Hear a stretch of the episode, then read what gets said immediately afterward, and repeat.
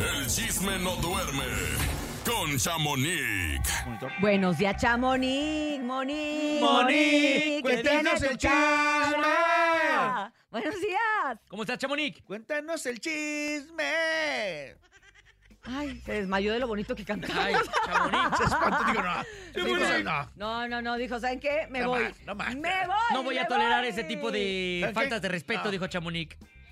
Quítale el mute. Quítate el mute. eh, Quítale el mute. Estás muteada, Chamonix. Quítale el mute. Bueno, ¿Cómo ya, crees? Buenos días. Ay, Ay, eso. Tan bonito que te estábamos cantando. yo sola. Tú solita Ya te sé. estás autocensurando.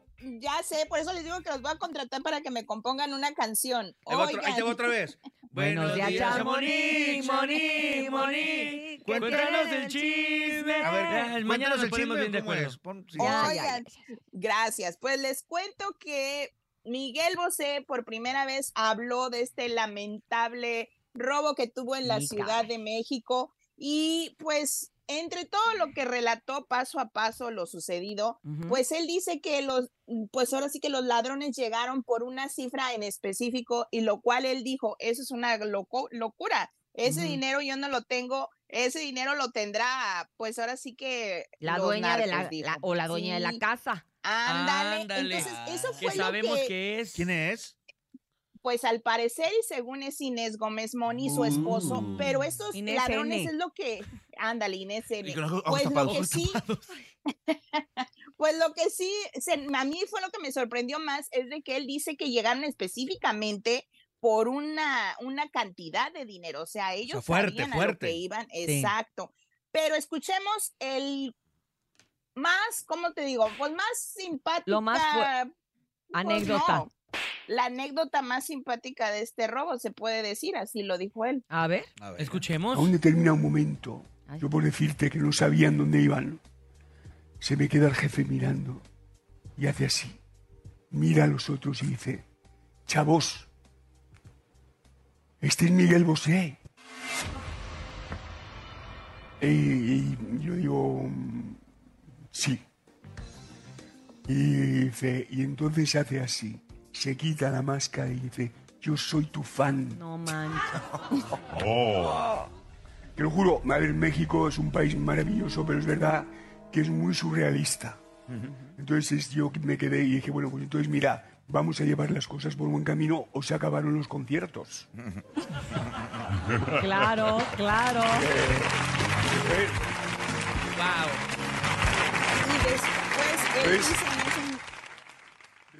Yo pensé que le iba a decir morena mía. Mm, Oye, no, después en ese película, mismo, ¿no? después en ese mismo audio él dice que esa eh, otra persona se escucha que le dice, ¿y qué tal una selfie? O sea, que se tomaran una selfie con él.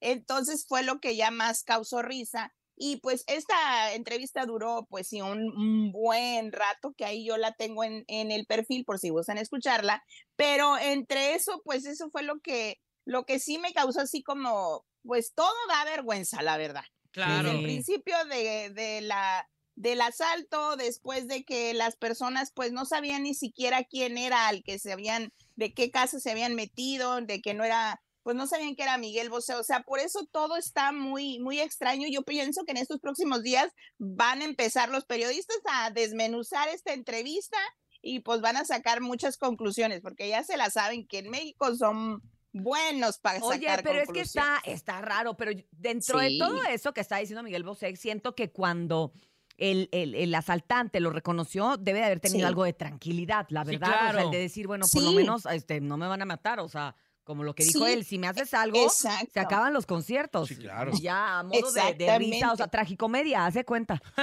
Exacto, y Tragicomedia. pues, y ya le pidió él mismo, dice que a los, a los a ladrones que no separaran a sus hijos, que los tuvieran juntos con la persona de servicio para que no se asustaran. Claro. Y dice que uno de sus hijos los identificó todas las armas que llevaban, que ¿Ah, porque sí? al muchachito le gusta mucho este todo eso de los militares, de los juegos y que él descifró cada una de las, las armas que llevaban. que él llevaba, exacto. Órale. Pero bueno, pues qué mal rato pasó, pero pues por lo pronto ya ya habló y habló puro de susto, ¿no? cosas también de sus sí, de sus adicciones, que duró 30 años con adicciones, de muchas cosas que les digo, ahí está la, la entrevista porque sí está un poco más, Y es más una- extensa. Es un programa bien famoso en, en España que se llama El Hormiguero. Que Exacto. muchos artistas han ido y como que ahí siempre terminan hablando, ¿no? O sea, como que sí, Sí. sueltan la Sacan, sopa. Claro. Como que les da, les da la confianza Sí. de, de hablar y decir, oigan, pues por otro lado también yo creo que la confianza también la tiene esta persona para hablar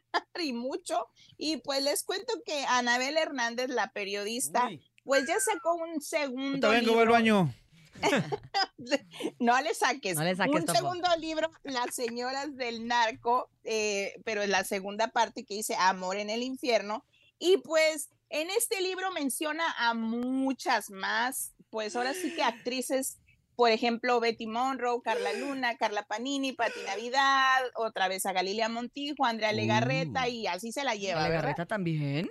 Sí, a la Legarreta la menciona y Olo. menciona en este libro que les daba su buen dinero, al menos a Galilea dicen que era la que más le pagaban, que le pagaban creo. 200, 200 mil, no sé, es de verdad si son dólares, porque Sí, aquí no dólares. lo especifica, Dólares. Sí, Bueno, 200 pesos mil no dólares creo. al mes. El libro dice dólares, ¿no? Wow, 200 mil pesos al mes, no dólares. Imagínense esa cantidad, es una locura. También dice que pues les daban a. Andrea Legarreta, Una pero en esto, no hombre, pero en esto les cuento que también aparte de esto, Anabel pues menciona eh, a la esposa o a la ex esposa de este, de este personaje de Arturo Beltrán, que es la que supuestamente está ahora narrando este nuevo libro.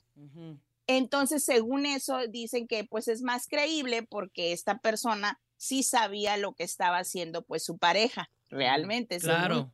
Y pues también en esto se defendió Carla Panini. Escuchemos un poquito del audio que les tengo. Es que ese es mi comadre, Aquí. Panini, a ver. A ver, ya, ya regresamos hermana. contigo, Panini, otra vez. Exacto. Jamás No, lo vi, Por favor. jamás supe de él hasta que la misma Carla Luna me confesó que había tenido una relación con ese señor y que por eso en el año 2008 había Américo decidido terminar con ella. Yo nunca tuve un contacto con él, no lo conocí. En ese mismo año, el 2008, Carla Luna llega y me dice a mí que ya volvió con Américo, que Américo le había perdonado esa infidelidad con ese capo. Mucho tiempo después vimos que estaban en una relación distinta Américo y Carla Luna. En el año 2009, Carla Luna eh, me enseña una fotografía de ese señor. Yo no lo conocía, no sabía quién era, no tenía idea que era un líder de un cártel, hasta que ella me lo menciona de esa manera y me dice que ese es el hombre con el que ella se había involucrado. Me di cuenta que era una persona importante para ella porque estando conmigo, comentándome esa situación, lloró cuando falleció, cuando lo agarraron. Ujú, Pues Uy.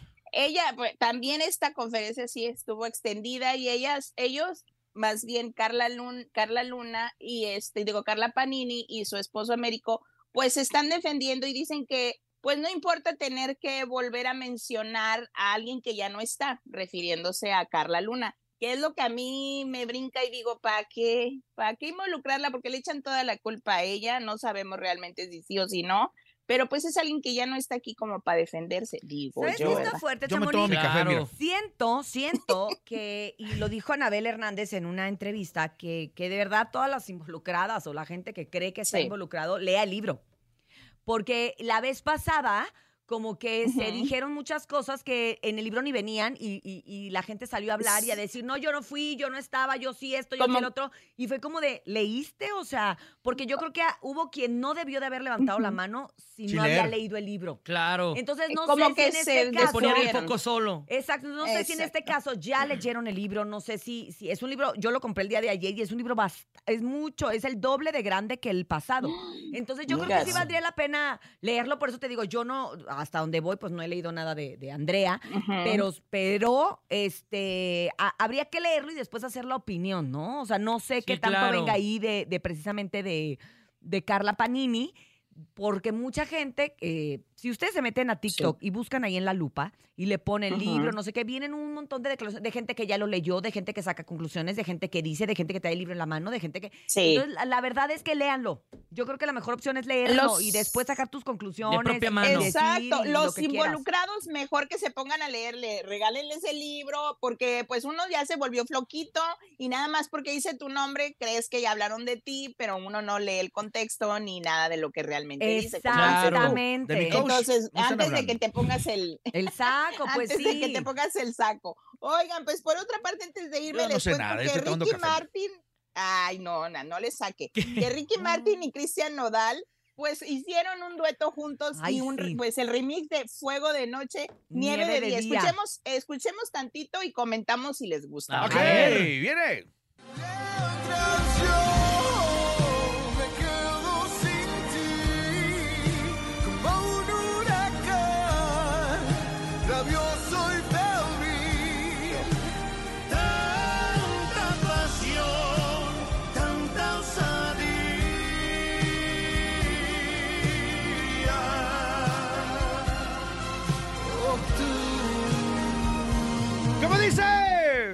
¿Cómo me encanta Cristian Nodal? De Noche. Pues esta canción la de desempolvaron día. 28, a- 28 años después, imagínate tú. Quedó muy padre, Pero, ¿no, pues, Chamonix? Sí, pues sí, Queridazo, aunque muchos están criticando que por qué más románticas, que ya quieren algo más movido, pero pues Cristian Nodal se dio a conocer mucho por lo Ay, romántico, ya Claro. pero ahora mucho. A ya, mí ya quieren que más bailables. pues, Somos y que fans banda Nodal, la verdad. ¿Qué quieren? ¿Qué?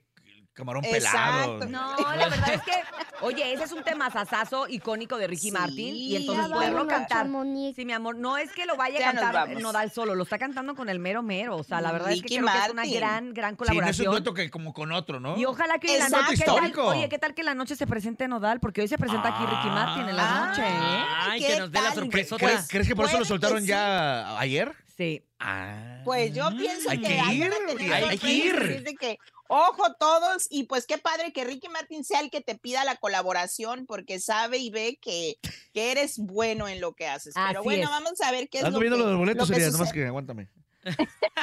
Bueno, pues mañana les voy boletos, a... Mañana les voy a contar de la vocera de Luis Miguel y les voy a mostrar y pasar audios para que escuchen qué opinan de esta nueva vocera de Luis Miguel, Mirka de Llanos. Ay, Ay, no, señora. no. Pero bueno, no. gracias, Chamonix. Que tengas un excelente día. Buen Recuerden día. que todo esto que ustedes escucharon aquí a través de la mejor lo pueden seguir también a través de las redes sociales de Chamonix en Instagram como arroba Chamonix3. Siete, siete. No, No, no, no, al ratito, al ratito.